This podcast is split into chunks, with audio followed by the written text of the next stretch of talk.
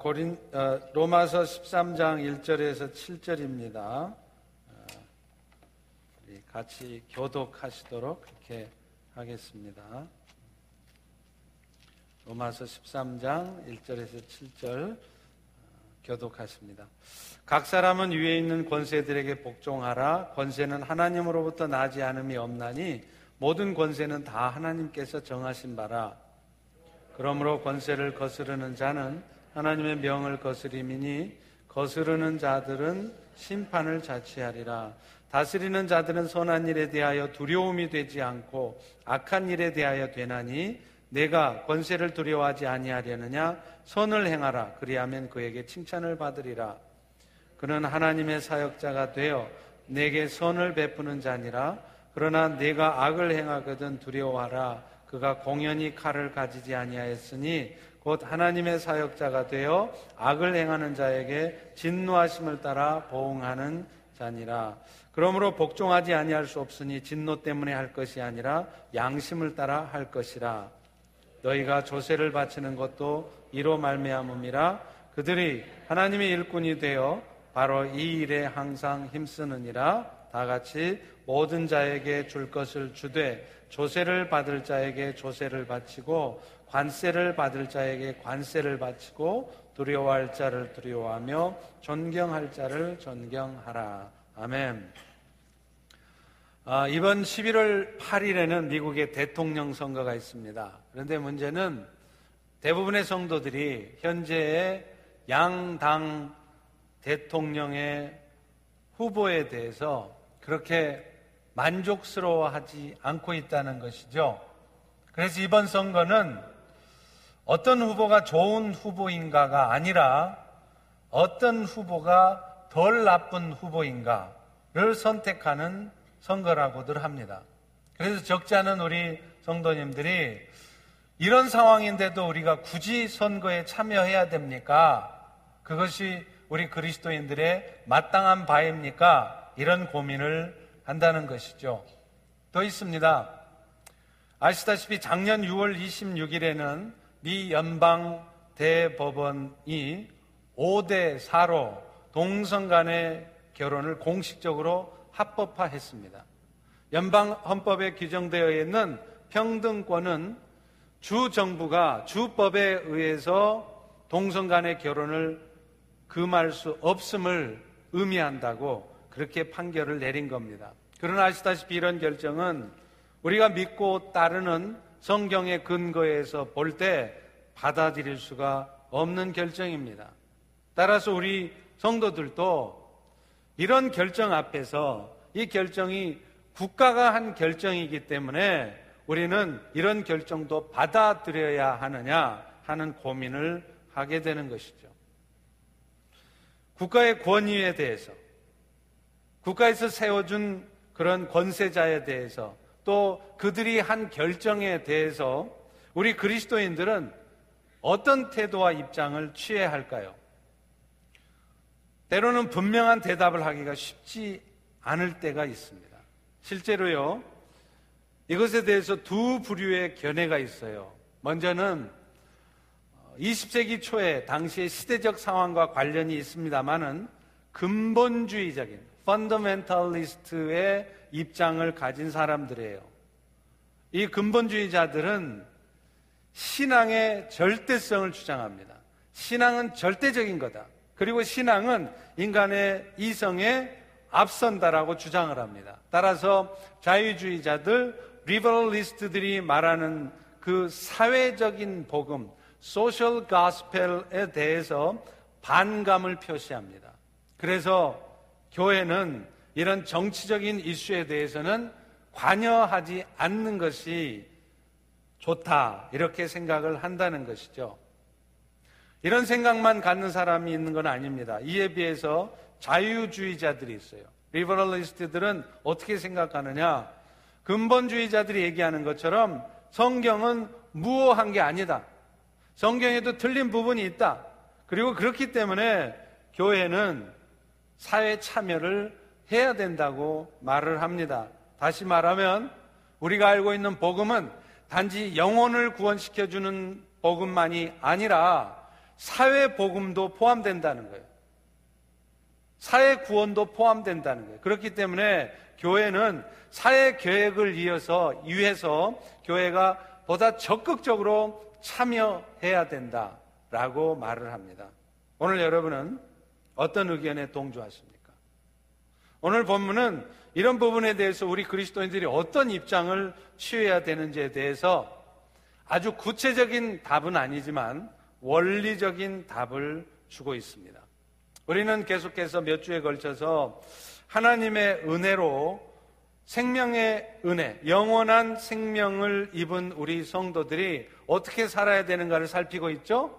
그 첫 번째는 산제사의 삶이었어요. 이것은 우리 그리스도인들이 살아야 될 첫 번째 삶입니다.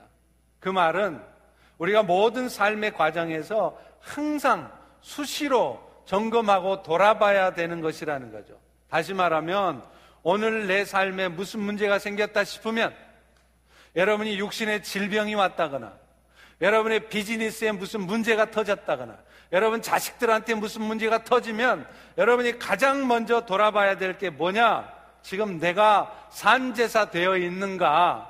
이것을 살펴봐야 된다는 거예요. 산제사의 삶이라는 것은 한마디로 말하면요. 내 삶의 주인이 더 이상 내가 되지 않는 것을 말해요. 내 삶의 주인이 예수님이 되게 하는 것이 산제사의 삶입니다. 그래서 내 삶을 내가 계획한 대로, 내가 디자인하고 내가 플랜한 대로 만들어 가려고 하는 것이 아니라 주님께 맡기고 사는 사람, 이 사람들이 산제사가 된 사람들이란 말이에요. 주님께 내 삶을 맡긴 사람들은 내 삶에 오는 어떤 상황도 결국은 내 삶의 주인 되신 예수님께서 주관하고 계시는 것으로 믿고 받아들이게 되어 있습니다. 여기서 받아들인다는 얘기는 뭐냐? 그런 상황을 고치려고 전혀 애쓰지 말라는 말이 아닙니다. 일단 이런 상황조차도 하나님께서 선한 의도 가운데 내 삶에 있게 하신 것이라는 것을 확신하라는 거예요. 이것이 바로 받아들인다는 것입니다. 그렇게 생각하는 사람들은 그 다음 동작이 달라져요. 내 인생 가운데 발생한 그 상황에 대해서 어떻게 생각하고 어떻게 행동하느냐 그 태도가 달라진단 말이에요. 그것 때문에 극도로 화를 낸다거나 극도로 답답해 한다거나 그것 때문에 막 지나치게 염려한다거나 두려워한다거나 누군가를 막 원망한다거나 그렇게 되지 않습니다.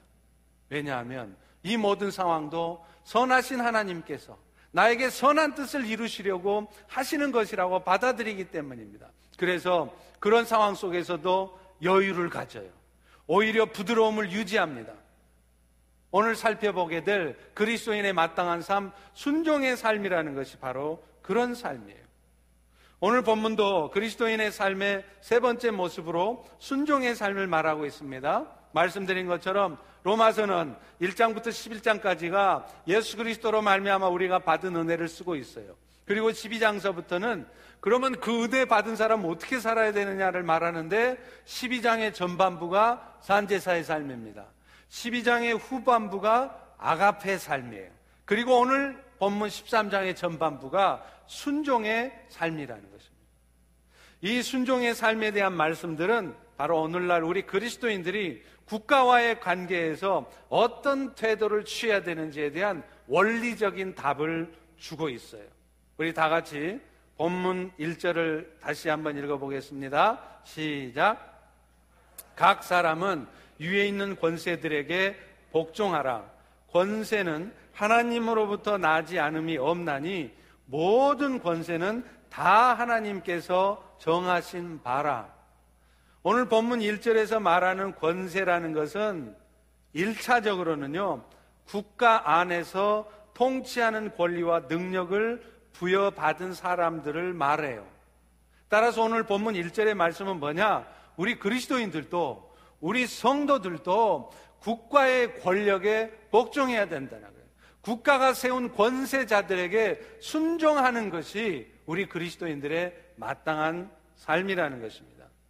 오늘 본문에서 사도 바울이 성도들이 국가에 대해서 어떤 태도를 취해야 되는지에 대해 언급한 이유가 있습니다. 그 당시 로마 교회 실정 때문에 그래요. 그 당시 로마 교회 안에는요, 유대인들이 상당수를 차지하고 있었습니다.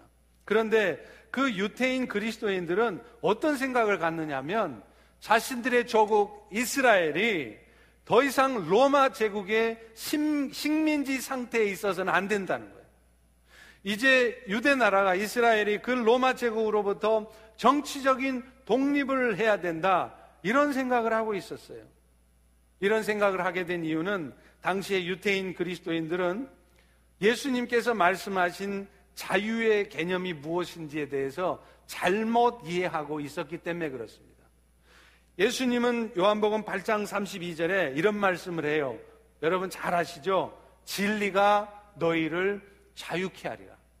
그런데 이 말씀은 뭐냐면 진리이신 예수가 너희들을 그 죄와 죄로 죄에 따른 멸망과 그 멍해로부터 너희를 자유케 할 것이다. 이런 말씀이에요.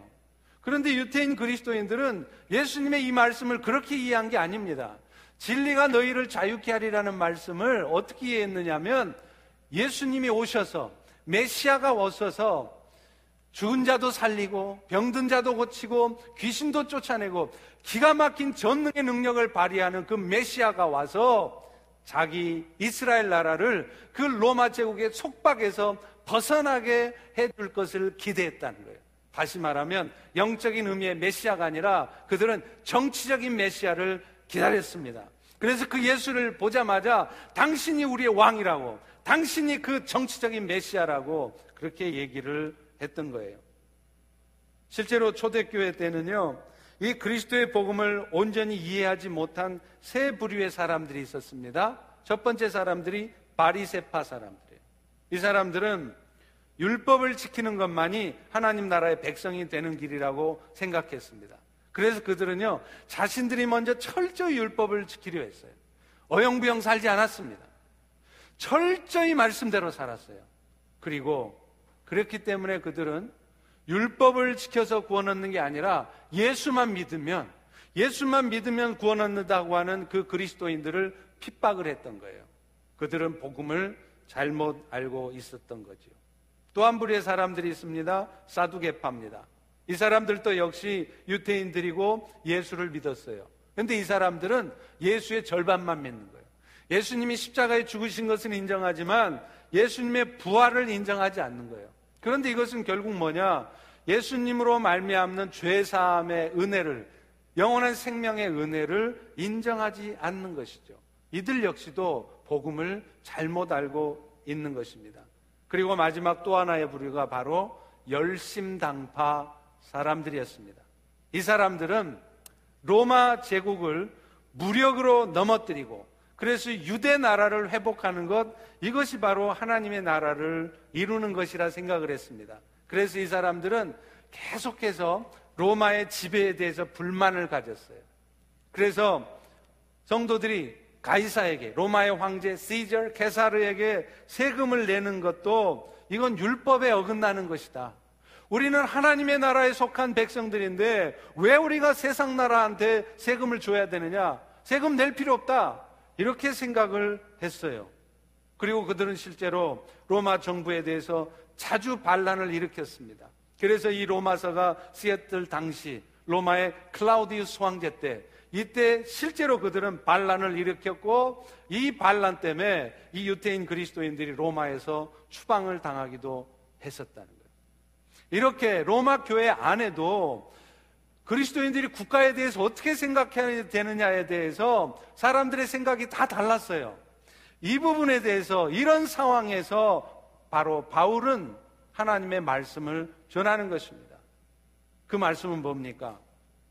어떤 정부의 권위 아래에 있는 성도들도 교회의 질서 못지않게 세상의 질서를 지키며 살아야 된다는 것을 말씀을 하는 거예요. 사실은 오늘 본문 외에도 이런 견해에 동조하는 말씀들이 여러 군데 있습니다. 디도서 3장 1절에 보면은요, 사도 바울이 디도에게 이렇게 권유합니다. 너는, 디도야, 너는 그들로 하여금 통치자들과 권세 잡은 자들에게 복종하며 순종하며 그래서 그들이 모든 선한 일을 행하기에 준비를 잘 할 수 있도록 해라. 성도들 잘 가르쳐 가지고 성도들도 권력에 국가 권력에 복종하고 권세자들에게 순종하도록 가르치라는 거예요. 베드로 사도도 마찬가지입니다. 베드로전서 2장 13절 14절에 보면 인간의 모든 제도를 주를 위하여서 순종하되 혹은 이외에 있는 왕이나 혹은 그가 악행하는 자를 징벌하고 선행하는 자를 포상하도록 보낸 총독에게 하라. 로마 제국의 황제 케사르 시저에게도 복종할 뿐만 아니라 유대 나라 사람들을 식민 통치하기 위해서 보낸진 총독, 빌라도 총독 같은 그런 총독에게도 너희 그리스도인들은 순종해야 된다는 거예요. 다시 말하면 그리스도인들은 근본적으로 원리적으로는 국가에 복종해야 되고 국가의 명령과 결정에 따르는 것이 성경의 원리라는 거예요. 따라서 얼뜻 생각하면 이 열심당파 사람들이야말로 정말로 하나님의 나라를 사모하고 이스라엘을 사랑하는 사람들처럼 보입니다. 왜냐하면 그들은 말로만이 아니라 생명을 바쳐서 하나님의 나라를 구체적으로 이루어가는 사람처럼 보이기 때문이에요. 그런데 그런 열심당파 사람들에게 사도 바울은 뭐라고 말하느냐? 모든 사람은 위에 있는 권세들에게 복종해야 된다. 그 권세가 로마 제국의 권세이든 빌라도 총독이든 그 모든 권세는 하나님으로부터 나지 않음이 없기 때문에 모든 권세는 다 하나님이 정하신 바이기 때문에 먼저 그 권세에 순종하라고 말을 하는 거예요. 사도 바울이요. 이렇게 성도들이 국가 권력에 순종해야 되는 이유를 뭐라고 말을 하느냐면 가장 먼저는 이 국가 권력 자체가 하나님으로부터 나오기 때문이라는 겁니다. 바울이 이처럼 국가 권력이 근본적으로 하나님께로부터 기원됐다고 생각하는 것은 구약 성경의 말씀에 기원을 두고 있어요. 바울 지원자 마음대로 생각해서 한 말이 아니에요. 다니엘서 2장 21절에 보면 이 세상의 왕들을 세우신 분이 하나님이시라고 말을 합니다. 그는 때와 계절을 바꾸시며 세상의 왕들을 폐하시고 세상의 왕들을 세우시는 분이시다. 세상의 왕들이 폐위되고 세상의 왕들이 세워지는 게 마치 국민들이 세우고 사람들이 세우는 것 같지만 사실은 하나님께서 이 세상의 주인 되신 하나님께서 세우신 거라는 거예요. 그래서 다니엘서 4장 25절에 보면 하나님은 다니엘 선지자를 통해서 느부갓네살 왕에게 예언을 해요. 느부갓네살 왕아, 네가 지금은 이렇게 엄청난 권력과 파워를 갖고 있지만 너는 곧 멀지 않아서 정신이 돌아서 미친 사람이 되어서 들 짐승과 함께 될 것이다. 이걸 예언을 합니다. 느부갓네살 왕 앞에. 그때 다니엘이 이런 말을 해요. 왕이시여. 왕께서 사람에게서 쫓겨나 들짐승과 함께 살며 소처럼 풀을 먹으며 하늘 이슬에 젖을 것이요 이와 같이 일곱 대를 7년을 지낼 것이다.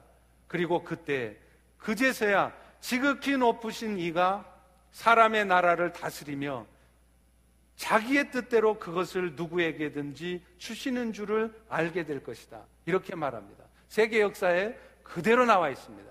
느부갓네살 왕은 다니엘 선지자를 통해 하나님이 말씀하신 것처럼 7년 동안 정신이 돌아서 미친 짓을 하고 살았어요. 그제서야 느그만네상 느부갓네살 왕도 아는 겁니다. 세상의 왕을 폐하고 세우는 것이 사람들이 하는 것 같지만 사실은 하나님이 하시는 것이라는 거예요. 바울은 이런 구절들을 정확히 알고 있었습니다. 그렇기 때문에 열심당원 같은 사람들이 갖고 있는 생각들은 잘못된 생각이라는 것을 말을 하는 것입니다. 사도 바울은요, 오늘날 우리 그리스도인들이 국가의 법에 순종해야 되는 또 하나의 이유를 들고 있어요. 그게 뭐냐면 성도들이 국가의 권위에 순종하지 않는 것은 단순히 권위자에게 불순종하는 것만이 아니라 그것은 곧 하나님께 불순종하는 것이 된다는 거예요. 그래서 결국 그런 자들은 하나님으로부터 진노하심을 받게 될 것이다. 그러니까 그 하나님으로부터 진노를 받지 않기 위해서라도 너희들은 국가의 권력에 복종하고 국가에 세워지는 권세자들에게 순종하는 게 마땅하다는 거예요. 우리는 사람들에게 불순종하는 것 같지만 사실 하나님은 그것이 하나님 자신에게 불순종하는 것으로 받아들인다는 것입니다. 왜 그렇습니까? 하나님이 권세자를 세우셨다고 하는 이 논리에 당연한 귀결이에요. 하나님이 모든 권세를 세웠다면 그 하나님이 세우신 권세자에 불순종하는 것은 그것은 사람에게 불순종하는 게 아니라 그를 세우신 하나님께 불순종하는 것으로 간주되어진다는.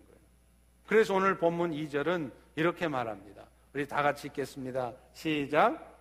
그러므로 권세를 거스르는 자는 하나님의 명을 거스림이니 거스르는 자들은 심판을 자초하리라. 따라서 우리 성도들이 국가의 권위에 순종해야 되는 이유는 하나님께서 그들을 세우셨기 때문이고 그렇게 할 때 하나님의 진노를 받지 않을 수 있기 때문이라는 겁니다. 여러분, 민수기 12장에 보면은요, 모세가 구스 여자를 취한 사건이 나와요. 이것은 분명히 이스라엘에서 지도적 역할을 해야 될 모세가 율법을 범한 것입니다. 솔선수범해서 하나님의 말씀을 지켜야 될 모세가 율법을 범했어요. 이방 여인을 취했기 때문이죠. 그래서 이 부분에 대해서 모세 누나 미리암 또 모세 형이죠 아론이 모세를 비방하는 거예요. 인수기 12장 2절에 보면 이렇게 말합니다. 미리암과 아론이 하는 말입니다. 그들이 이르되 여호와께서 모세와만 말씀하셨느냐? 나 미리암 나 아론과도 말씀하지 않으셨느냐? 이렇게 말하면서 모세를 비방을 했다는 거예요. 자, 그런데 이 말을요, 하나님께서 들으셨어요. 남말은 쥐가 듣고 반말은 새가 듣는다. 아, 거꾸로죠. 네. 하나님이 다 듣고 계신단 말이에요. 그래서 들으신 하나님이 그 세 사람을 회막으로 호출을 해요. 이때 그 회막 앞에 가는 세 사람 중에 가슴이 가장 뛸 사람은 누굴까요? 모세죠. 지가 한 짓을 아니까. 잘못한 것을 아니까. 자, 그런데요. 놀라운 일이 벌어집니다. 의외로 하나님은 그 잘못된 모세를 책망하시는 것이 아니라 미리암과 아론을 책망을 하세요. 민수기 12장 8절에 보면 그렇게 얘기하십니다. 나 여호와가 그와는 모세와는 대면에서 명백하게 말하고 은밀한 말로 하지 아니하며 그 모세는 또 여호와의 형상을 본 사람이거들 너희 미리암과 아론 네가 어찌하여서 내 종 모세를 감히 비방하느냐 이렇게 말씀을 하는 거예요. 그리고 여러분 아시다시피 미리암은 그 모세를 비방했던 이유 때문에 나병 문둥병에 걸리고 맙니다. 여러분 이 사건은 우리에게 중요한 사실을 알려줘요. 하나님은 지금 모세가 잘못한 것을 두둔한 거 아니에요. 모세 분명히 잘못했습니다. 그런데 하나님은 뭘 말씀하시려고 하느냐면 하나님이 세우신 권세에 순종하지 않으려고 하는 그 태도를 책망하시는 거예요. 결국 하나님이 세우신 권세에 순종하지 않음을 하나님은 자신에게 불순종하는 것으로 간주하시고 그 일에 대해서 진노하신다는 것이죠. 그렇기 때문에 오늘 우리가 국가의 권력에 순종하고 하나님이 세우신 권세자에게 원리적으로, 일차적으로는 순종해야 되는 이유는 그렇게 하지 않을 때 우리는 하나님으로부터 진노를 받을 수 있다는 거예요. 그런데요, 사도 바울이 우리 성도들이 국가의 권위에 순종해야 되는 더 중요한 이유를 말하고 있습니다. 그게 5절에 나와요. 우리 5절 같이 한번 읽습니다. 시작. 그러므로 복종하지 않을 수 없으니 진노 때문에 할 것이 아니라 양심을 따라서 할 것이니라. 여기서 말하는 양심이라는 것은 헬라어로 하면 쇠네이데신이라는 단어인데요. 그 뜻이 뭐냐면 신앙의 양심을 얘기해요. 우리 인간들의 보통의 양심이 말하는 것이 아니라 예수 그리스도 때문에 갖게 되는 신앙의 양심이란 말이에요. 다시 말하면 우리를 지으신 분도 하나님이시고 이 세상을 다스리도록 통치자를 세우신 분도 하나님이시라는 그 믿음, 그 신앙의 양심을 따라서 우리는 복종해야 된다는 거예요. 바꿔 말하면 내가 하나님한테 진노를 받을까 봐서 권세 복종해야 되는 게 아니라 저 권세자도 하나님이 세우셨다는 그 믿음과 그 신앙의 원리를 따라서 우리는 마땅히 복종해야 된다는 것이죠. 그런 의미에서 그런 의미에서 우리는 여기서 이 말씀을 확대해서 해석할 수 있습니다. 그게 뭐냐? 그렇다면 어떤 세상의 권세에도 심지어는 포괄적으로 국민들을 다스리는 정권에도 순종해야 하느냐 하는 질문에 대한 답을 여기서 찾을 수 있다는 거예요. 북한의 김정은 정권 같은 그런 잘못된 포갑적인 정권에도 백성들은, 국민들은, 우리 그리스도인들은 순종해야 되느냐? 이 말이에요. 바울의 대답은 그게 아닙니다. 그리스도인들이 국가의 법에 순종해야 된다고 해서 어떤 권세에도 순종하고 어떤 국가의 명령에도 순종해야 되는 것은 아닙니다. 왜냐하면 하나님께 대한 신앙의 양심을 거스르게 하는 불의한 권력자들이 있고 그런 불의한 권력자들의 명령들이 있기 때문에 그렇다는 거예요. 그래서 우리는 우리의 신앙의 양심을 따라 복종해야 되기 때문에 우리의 신앙의 양심을 거스르게 하는 불의한 권력자들이나 그 권력자들의 명령에 대해서 무조건적이고 맹목적으로 복종을 해서는 안 됩니다. 오늘 우리 그리스도인들은 마땅히 자신의 신앙의 양심을 지키기 위해서 결단해야 돼요. 그래서 하나님을 대적하고 하나님이 통치자들을 세우는 이유는 그 통치자들이 국민들을 잘 다스려서 국민들로 하여금 행복한 삶을 살도록 통치자를 세우는 것인데 그런 하나님의 뜻을 거스리며 자신의 욕심과 자신의 뜻대로 국민들을 다스리려고 하는 그러한 불의한 행위를 우리 그리스도인들이 묵인하고 그대로 굴종하고 따라간다면 그것은 진리를 거스리는 것이고 하나님을 배반하는 행위가 될 수 있다는 것입니다. 예를 들어 볼까요? 일본 제국주의 시절에 일본은 우리 한국민들에게 신사참배를 강요했습니다. 그럴 때 우리 그리스도인들도 이것은 국가의 명령이니까 순종해야 되는 것이었나요? 아니었습니다. 그 명령은 하나님의 말씀에 위배되는 명령이었습니다. 그렇기 때문에 그런 명령에 우리 그리스도인들이 순종해야 되는 것은 아니에요. 사도행전 4장 19절에 보면 사도 요한과 베드로가 예루살렘 공회에 붙들리죠. 그럴 때 공회원들이 요한하고 베드로한테 말합니다. 너희들 이제 풀어줄 테니까 나가면 절대로 예수 전하지 마. 그럴 때 베드로와 요한이 저것은 국가의 명령이니까 내가 순종하겠습니다. 그래서 예수 안전하겠습니다. 그렇게 말했습니까? 아닙니다. 베드로와 요한이 대답하여 이르되 하나님 앞에서 너희 말 듣는 것이 하나님의 말씀을 듣는 것보다 옳은가 판단해라. 무슨 말이에요? 국가의 명령이라 할지라도 다 들어야 되는 것은 아니라는 말이죠. 에베소서 6장 1절에도 말씀해요. 자녀들아, 주 안에서 너희 부모에게 순종하라. 이것이 옳으니라. 우리 그리스도인들이 부모에 순종하고 부모를 공경해야 되는 거 이거 옳은 말이라는 거예요. 근데 문제는 그렇다면 무조건 하고 부모 말은 다 들어야 되느냐는 거예요. 아는 것입니다. 부모를 세우신 하나님의 말씀에 합당한 그런 명령에만 순종해야지 하나님의 말씀에 합당하지 않은 명령이라면 설사 그것이 부모의 명령이라 할지라도 우리는 그 말을 들으면 안 된다는 거예요. 믿지 않는 남편이 믿는 아내에게 당신 교회 나가지 마. 그렇게 말을 할 때 성경에도 남편에게 순종하라 그랬지. 그러니까 교회 나가지 말라는 남편의 말에 나는 순종합니다.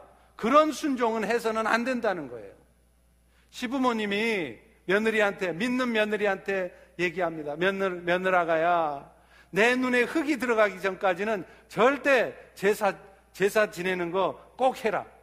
아무리 그렇게 명령해도 제사를 지내는 것을 거부하고 계시는 그렇게 하면 안 된다고 말씀하시는 하나님의 명령에 우리는 순종해야 되는 거예요. 그것 때문에 내가 신앙의 핍박을 받고 그것 때문에 내가 시부모와 관계가 안 좋아지고 그것 때문에 고통과 어려움을 겪는다 할지라도 우리는 하나님의 말씀에 순종해야 되는 거예요. 여러분 그거 아십니까? 남편이 교회 나가지 말라고 그랬다고 가정의 평화를 위해서 믿지 않는 남편, 믿음이 부족한 남편의 말을 들어주는 것, 그것이 가정의 평화를 유지할 줄 아십니까? 천만의 말씀이에요. 그렇다고 해서 가정이 평화로워지지 않습니다. 더 많은 사탄의 역사가 있게 돼 있어요. 시부모 말을 들어서 내가 제사를 드려준다고 그래서 가정이 평화로워질 줄 아세요? 아닙니다. 더 가정에 더 시끄러운 일이 터지게 돼 있어요. 오히려 그렇게 그들의 말을 하나님의 명령에 반대되는 그 말을 들으면 오히려 믿지 않는 남편이 믿게 되기까지 더 많은 시간이 걸립니다.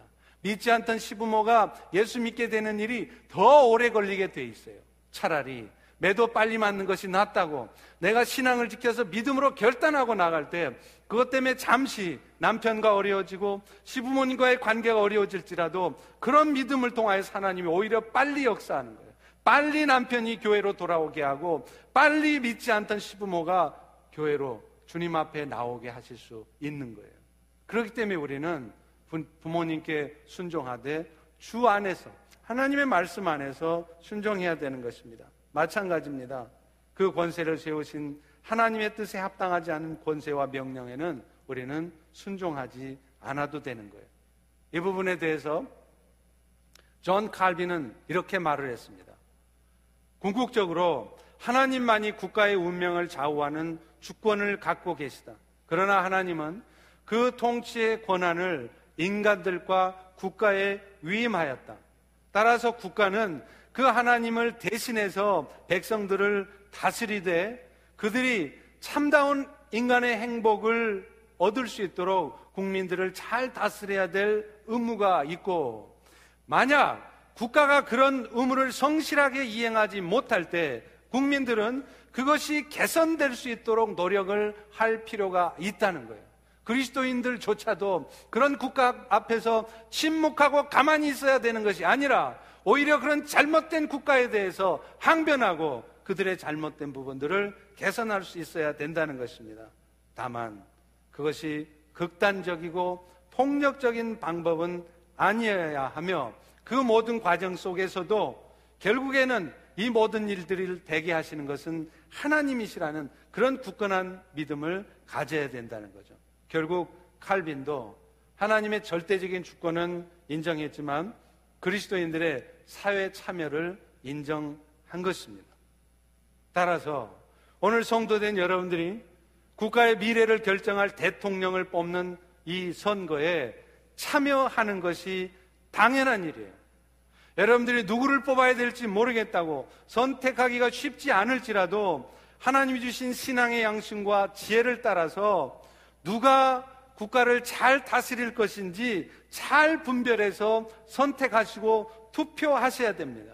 투표하는 것은 국가의 명령입니다. 그 명령에 따르는 것이 우리 그리스도인들의 삶이라는 거예요. 비록 그 선택이 최고의 선택이 아니라 할지라도 우리는 최선의 선택이 될 수 있도록 기도하고 잘 분별하고 잘 생각해서 누군가를 선택해야 된다는 거예요. 이것이 그리스도인의 마땅한 의무입니다. 투표하십시오. 선거하셔야 됩니다. 그것이 그리스도인의 삶이에요. 또요, 국가가 신앙의 양심에 위배되는 결정을 하였을 때 우리는 그것에 대해서 반대할 수 있어야 돼요. 물론 말씀드린 것처럼 그 방법에 있어서 폭력적인 방법은 옳지 않을 것입니다. 그러나 우리가 어떤 신앙의 핍박을 곤란한 상황을 겪는다 할지라도 그걸 감수하고서라도 우리는 반대해야 돼요. 그런데 안타깝게도 오늘날 미국 교회들은 그렇게 하고 있지 않습니다. 국가가 신앙의 양심에 위배되는 결정을 했음에도 교회들은 그것에 대해서 침묵하고 있어요. 그러나 우리는 생명을 내어놓는다 할지라도 그것 때문에 어떤 어려움을 겪는다 할지라도 그런 결정에 반대하다가 국가의 종교세 감면이라고 하는 그런 특혜가 우리에게서 날아간다 할지라도 우리는 담대하게 신앙의 양심을 지켜낼 수 있어야 되는 거예요. 다니엘서 3장에 보십시오. 다니엘이 느부갓네살 왕의 명령을 받습니다. 다니엘아, 네가 내가 만든 금신상에 절해라. 그럴 때 다니엘과 세 친구는 어떻게 반응합니까? 다니엘 3장 17, 18절입니다. 왕이시여, 우리가 섬기는 하나님이 계시다면 우리를 당신이 맹렬히 타는 풀무의 가운데 던질지라도 하나님이 우리를 능히 건져내실 것이고 왕의 손에서도 건져내실 것입니다. 그리고 하나님께서 우리를 건져내 주시지 않는다 할지라도 내가 신앙의 양심을 지키다가 비록 순교를 당하고 내가 죽임을 당한다 할지라도 그것 때문에 왕의 신들을 섬기지 않을 것이며 왕이 명령한 그 명령에 순종하지 않을 것입니다. 이렇게 단호하게 말했다는 것입니다. 자신의 생명을 담보하고 신앙의 양심을 지켰던 다니엘과 그 세 친구들은 비로소 그런 결단 가운데 하나님의 놀라운 역사를 경험하게 됐어요. 오늘 우리 그리스도인들도 마찬가지예요. 그것이 비록 국가의 명령이라 할지라도 그것이 우리의 신앙의 양심에 위배되는 것이라면 생명을 담보하고서라도 우리는 거기에 항변할 수 있어야 되는 것입니다. 그것이 이 시대에 필요한 교회예요. 바울은 이제 구체적으로 그러면 어떻게 국가 권력에 순종해야 되느냐 하는 문제를 다루고 있습니다. 이건 역시 두 가지를 얘기합니다. 첫째, 우리 그리스도인들은 국가가 요구하는 세금을 다 내라는 거예요. 당시의 그리스도인들 중에도 로마 제국은 하나님 나라를 파괴하는 나라인데 그런 나라에 도움이 되도록 우리가 세금을 낼 필요가 있습니까? 안 내려고 했다는 거예요. 나는 하나님 나라에 속한 사람이지 이 세상 나라에 속한 사람이 아니다. 그러니 나는 세상 나라에 세금을 내지 않겠다. 그렇게 얘기를 했습니다. 그것에 대해서 바울은 분명하게 말합니다. 다 같이 7절 전반부를 읽겠습니다. 시작. 모든 자에게 줄 것을 주되 조세를 받을 자에게 조세를 바치고 관세를 받을 자에게 관세를 바쳐라. 성도들도 마땅히 세금을 내야 된다는 거예요. 저도 한국에 있을 때 한국의 목회자들에게 종교세를 부과할 것인가 말 것인가 라고 논란이 있을 때요. 제 스스로는 마음에 결정을 했습니다. 목회자들도 세금을 내야 된다는 거예요. 국가의 보호와 국가의 통치를 받고 있다면 마땅히 국민으로서 이 의무를 해야 되는 것입니다. 그래서 저도 많은 교단의 목사님들이 이런 종교세 문제 때문에 반대 입장을 취했지만 저는 개인적으로 찬성하는 입장을 취해서 제 스스로가 국가의 세금을 내려고 했다가 결국은 실행을 못하고 그만뒀습니다. 그러나 제 개인적인 생각은 마땅히 내야 되는 거예요. 왜 내야 됩니까? 성도들이 세금을 내야 되는 이유는 그 세금이 있어야 국가가 나라를 잘 다스릴 수 있기 때문에 그래요. 그래서 나라의 법을 정한 헌법도 분명하게 국민의 의무로서 납세의 의무를 정하고 있는 것입니다. 그리고 그 세금이 거쳐야 국민들을 위해서 관리들이 일을 할 수 있는 거예요. 오늘 보면 6절에도 말합니다. 너희가, 너희가 조세를 바치는 것도 이것 때문이라. 그들이 하나님의 일꾼이 되어서 바로 이 일에 국민들을 행복하게 잘 만들어주는 이 일에 힘쓴다. 그렇기 때문에 성도들도 당연히 국가에 대한 내야 될 세금을 내셔야 돼요. 여러분이 아무리 신앙적인 이유라 할지라도 국가에 내야 될 세금을 내지 않으면서 나는 대신에 그것을 가지고 교회에 헌금하겠다? 여러분, 하나님이 그 헌금을 기뻐하실 줄 아십니까? 아닙니다. 하나님은 여러분들이 국가에 낼 세금을 내다가 내가 교회에 낼 헌금이 하나도 없을지라도 그것을 더 원하세요. 오늘날 우리 교회가 세상에 예수님을 나타내는 미셔널 처치가 되기를 소망하고 있습니다. 그런데 세상에 예수님을 나타내야 될 교회가 성도들이 세상에서 탈법을 행하고 불법을 자행하고 편법을 써가면서 내야 될 세금 안 내고 법을 지키지 않으면서 그런 우리 교회가 그런 우리 그리스도인들이 어떻게 세상에 예수님을 나타냅니까? 마땅히 지켜야 될 법을 지켜야 돼요. 마땅히 내야 될 세금을 내십시오. 탈세하지 마세요. 편법 쓰지 마세요. 여러분들이 돈을 하나도 못 벌지라도 마땅히 국가에 내야 될 것을 여러분은 내셔야 됩니다. 그것이 하나님의 뜻입니다. 또 하나 순종의 방법이 있어요. 그건 뭐냐? 하나님이 세우신 권세자들을 향해서 두려움과 존경의 태도를 가지라는 거예요. 우리 다 같이 7절 후반부를 읽습니다. 두려워할 자를부터요. 시작. 두려워할 자를 두려워하며 존경할 자를 존경하라. 그런데 여러분 이 말씀을 우리가 잘못 이해하면 안 됩니다. 하나님 세우신 권세자들을 존경하는데 어떤 사람을 존경해야 되느냐? 존경받을 자격이 있고 존경을 받을 만큼 훌륭하고 인격적인 사람을 존경하라는 말이 아니에요. 이 말은 그 말이 아니라 하나님께서 존경받도록 세워놓은 권세자들에게는 누구나 존경을 하라는 것입니다. 그들이 우리의 신앙의 양심을 거스릴 만큼 잘못된 명령을 하고 잘못된 통치를 하지 않는 한은 그들이 조금 잘못하고 조금 부족하다 할지라도 내가 볼 때는 저 사람 정도는 나의 존경을 받을 자격이 없는 사람이다라고 생각이 될지라도 하나님이 여러분들 위해 그 권세자를 세웠다면 여러분은 그 권세자를 마땅히 존경하고 존중해야 되는 것입니다. 이것이 하나님의 말씀에 순종하는 자의 삶이에요. 하나님을 대신해서 인간사의 질서를 유지하고 국민의 생명과 재산을 보호하고 악을 억제하도록 세워진 그 사람들을 우리는 마땅히 존경하고 두려워해야 한다는 것입니다. 우리 사절의 말씀을 같이 읽겠습니다. 시작. 그는 하나님의 사역자가 되어서 너에게 선을 베푸는 자니라. 그러나 네가 악을 행하거든 두려워하라. 그가 공연히 칼을 가지지 아니하였으니 곧 하나님의 사역자가 되어 악을 행하는 자에게 진노하심을 따라 보응하는 자니라. 세상의 관리들이 오바마 대통령이 그들이 하나님을 믿지 않는다 할지라도 예수를 믿지 않는다 할지라도 그들은 하나님의 사역자라는 거예요. 하나님을 대신해서 이 국민들을 통치하고 다스리는 자라는 것입니다. 그리고 여러분들이 잘못할 때, 국가의 법을 어길 때, 그들은 칼을 가지고 그들을 다스리게 되어 있습니다. 이것은 잘못된 게 아니라 마땅히 진노 받아야 될 것을 하나님을 대신해서 여러분들에게 그 하나님의 진노를 주는 것이라는 거예요. 그렇기 때문에 우리는 하나님이 세우신 그 권세자를 두려워하고 또 그들이 내 존경을 받을 만큼 온전한 모습이 아닐지라도 여러분은 일차적으로 그들을 존경하셔야 돼요.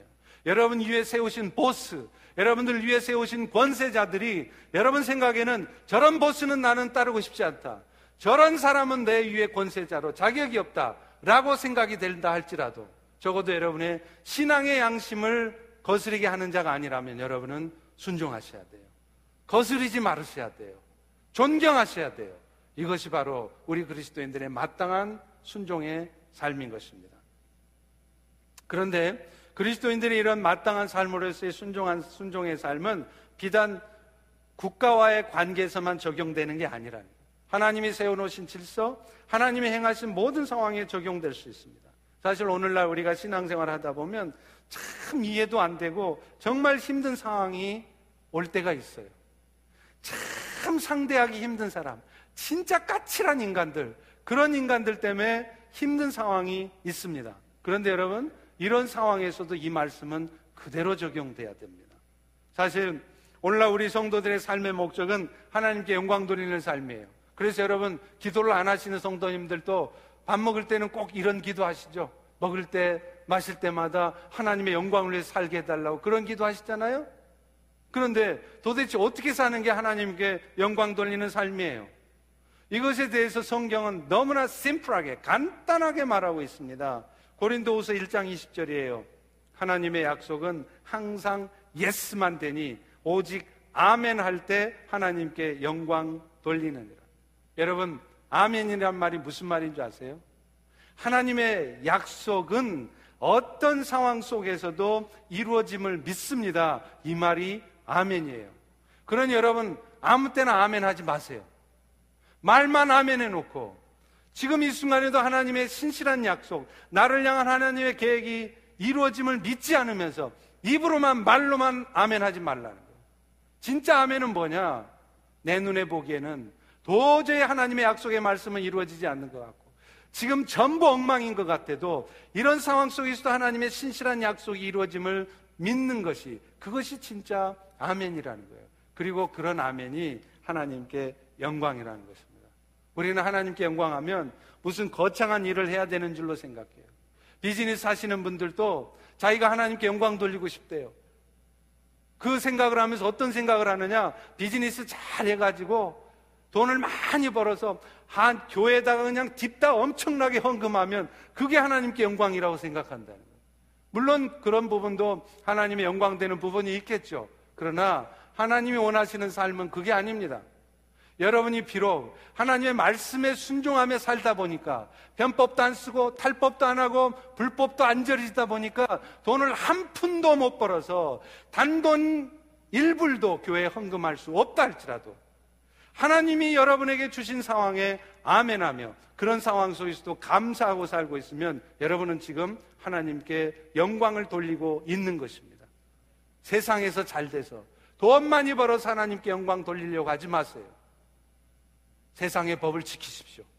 하나님 주신 상황에 순종하십시오.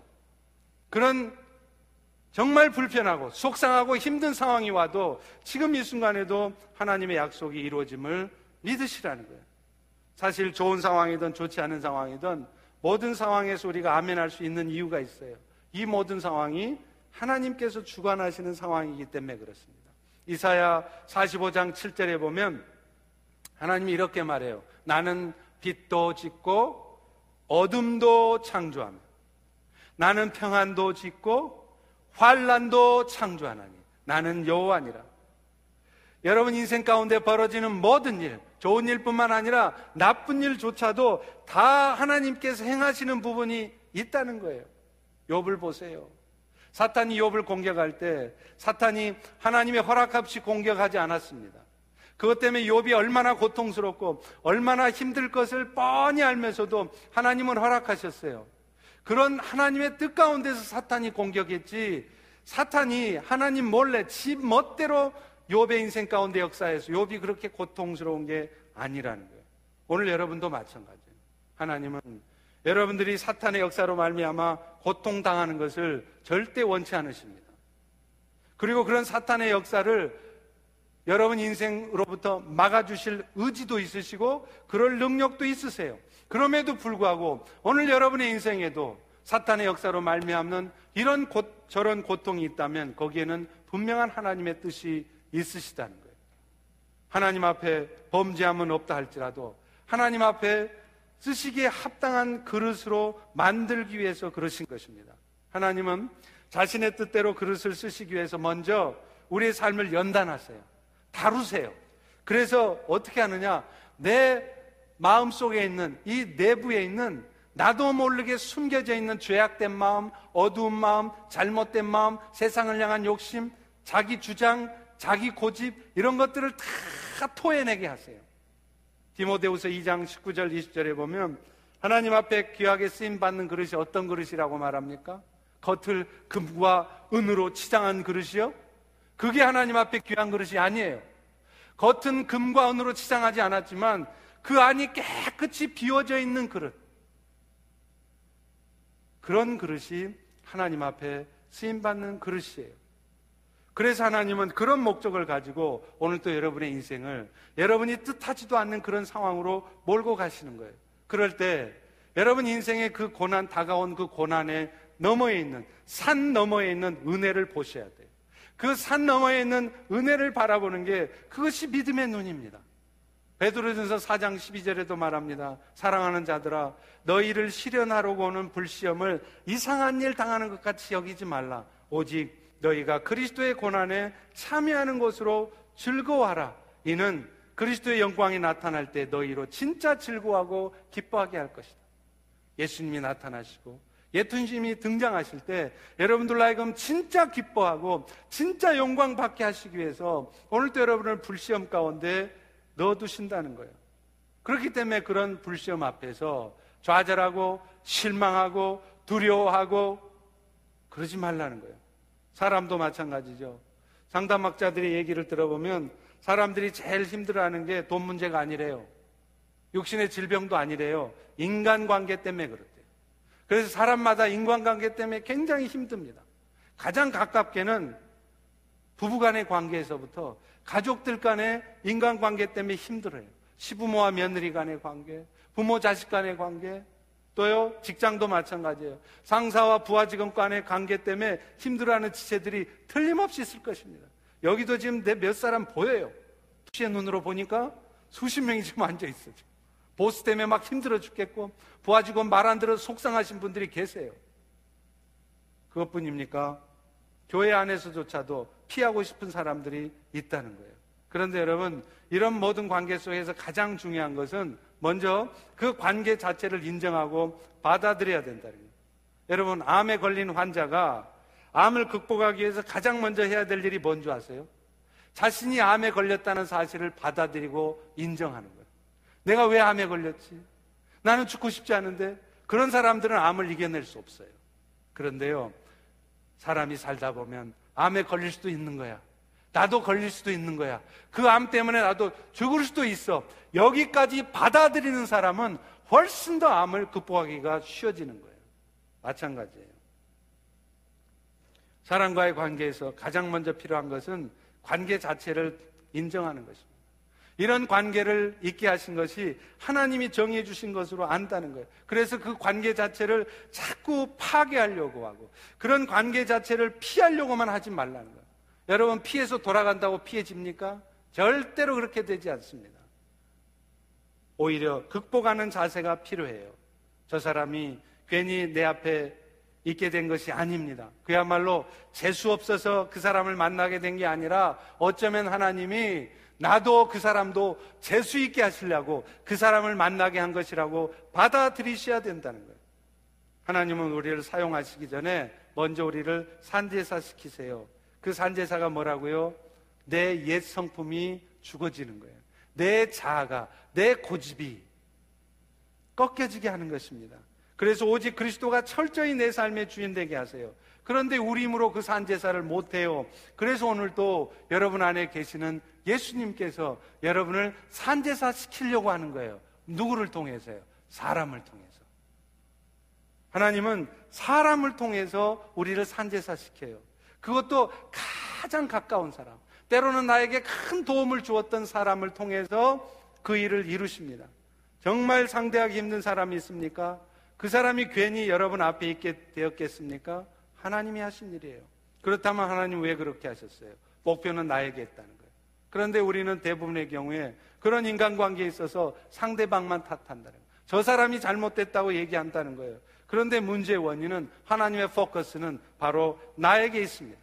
내가 철저히 죽어지게 하시려고 하는 거예요. 완전히 낮아지게 하려고 하시는 거예요. 그래서 하나님 우리를 정말 귀하게 쓰시려고 하시는 일인 것입니다. 하나님이 세우신 사람에게 순종할 때 오히려 하나님이 영광 받으세요. 왜 그런 줄 아세요? 상대편은요, 내가 회개한 만큼만 회개합니다. 나는 회개 하나도 안 하는데 상대편은 절대로 같이 회개하지 않습니다. 내가 회개할 때, 나를 먼저 돌아보고 나를 회개할 때 하나님은 그 못돼 먹은 인간이 회개하게 만드신다는 거예요. 그래서 그 못돼 먹은 인간을 통하여 하나님이 영광 받으시는 것입니다. 사랑하는 성도 여러분, 십자가의 복음은 예수님이 십자가에 죽으시고 부활하셨다는 것, 이것 십자가의 복음의 전부가 아니에요. 죽으시고 부활하신 예수가 지금 이 순간에는 저 하늘 끝에 숨어 계신 것이 아니라 지금 이 순간에도 영으로 우리 안에 함께 살아 계신다는 것. 이것이 복음입니다. 오늘 교회들이 이 복음을 들어야 돼요. 갈라디아서 2장 20절의 말씀이 그렇게 말하고 있지 않습니까? 내가 그리스도와 함께 십자가에 못 박혔나니 그런즉 이제는 내가 사는 것이 아니라 내 안에 그리스도께서 사신 것이다. 내가 지금부터 육체 가운데 사는 것, 바로 천국에 가지 않고 육체를 가운데 사는 것은 나를 사랑하셔서 나를 위해서 자신을 버리셨던 하나님의 아들을 믿는 믿음 안에서 사는 것이라는 거예요. 그 믿음이라는 게 도대체 뭡니까? 지금 이 상황 속에서도 이 절망적인 상황 속에서도 뭔가 잘못된 것 같은 이 상황 속에서도 예수님은 신실하게 일하고 계시다는 것을 믿는 것입니다. 그 믿음을 가질 때 우리는 진짜로 예배할 수 있어요. 하나님은 여러분이 얼마나 힘들어하는지, 여러분이 얼마나 분노하며 안타까워하고 있는지, 그리고 여러분이 얼마나 두려워하는지 그것을 다 알고 계십니다. 그러면서도 왜 하나님은 여러분 인생을 그대로 가만 놓아두실까요? 여러분 안에 계시는 주님께 여러분이 먼저 집중하기를 원하시는 거예요. 그것을 기다리시는 거예요. 그래서 지금 이 순간에도 주님이 일하고 계시다는 것을 여러분이 먼저 붙들기를 원하시는 것입니다. 그리고 그럴 때 정말로 주님은 일하십니다.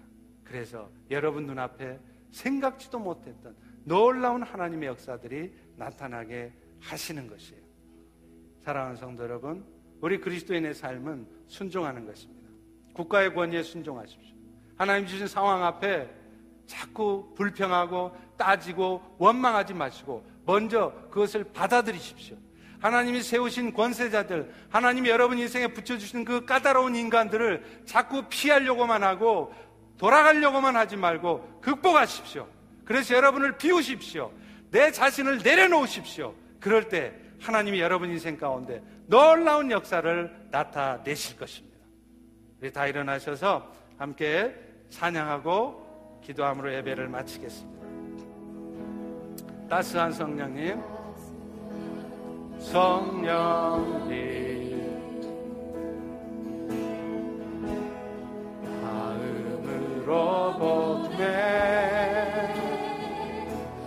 내 몸을 감싸며 주어지는 평안함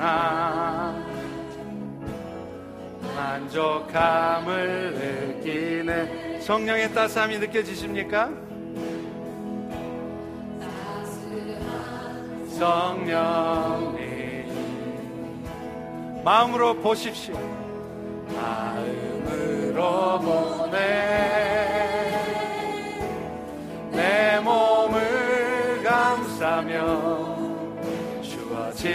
평안함 만족감을 느끼네. 부르신 곳에서 곳에서 나는 예배하네.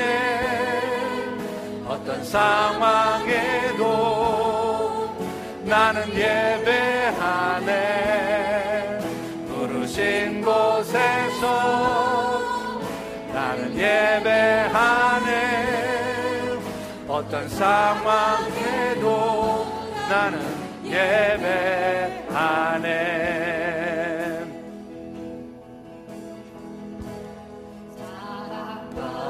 진리에 한 줄기 빛을 보내. 한 줄기 빛 보내. 내 몸을 감싸며 주어지는 평안함 그 사랑이 느껴지십니까? 사랑을 느끼네 부르신 곳에서 곳에서 나는 예배하네. 어떤 상황에도 나는 예배하네. 부르신 곳에서 나는 예배하네. 어떤 상황에도 나는 예배하네. 내가 걸어가는 길이 내가 걸어갈 때 길이 되고 살아갈 때 삶이 되는 그곳에서 예배하네. 걸어갈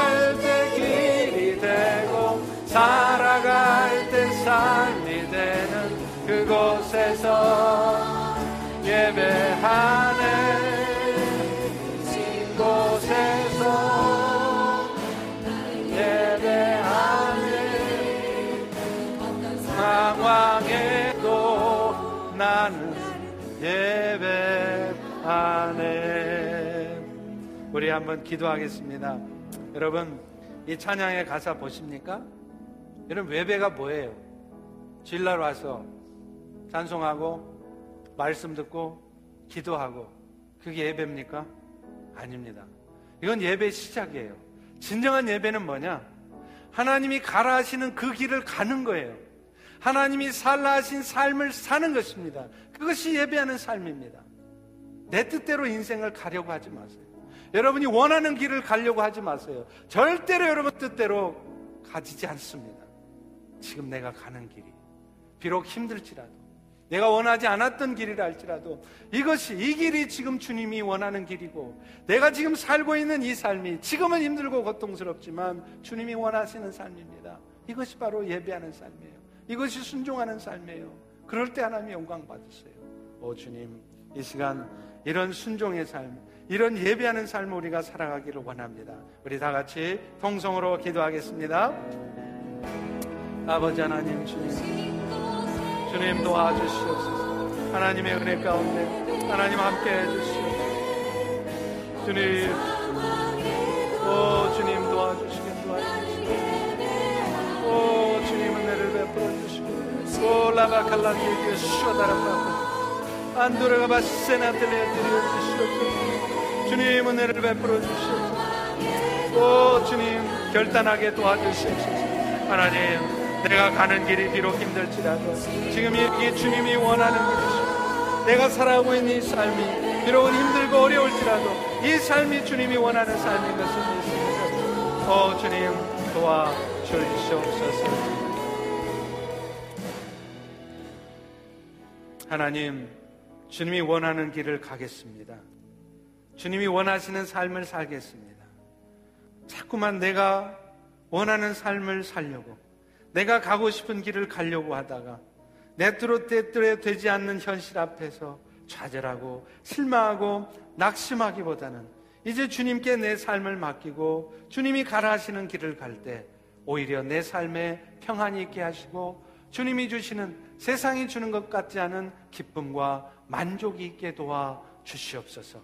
지금은 우리 주님 예수 그리스도의 은혜와 하나님 아버지의 영원하신 사랑하심과 성령님의 충만케 하시는 역사가 오늘 하나님의 말씀을 따라 하나님이 가라 하시는 하나님이 살라 하신 그 삶을 사는 가운데 참으로 하나님의 살아 역사하심을 경험하기 원하는 펠로십의 성도들 위해 영원토록 함께 하시기를 축원하옵나이다. 아멘.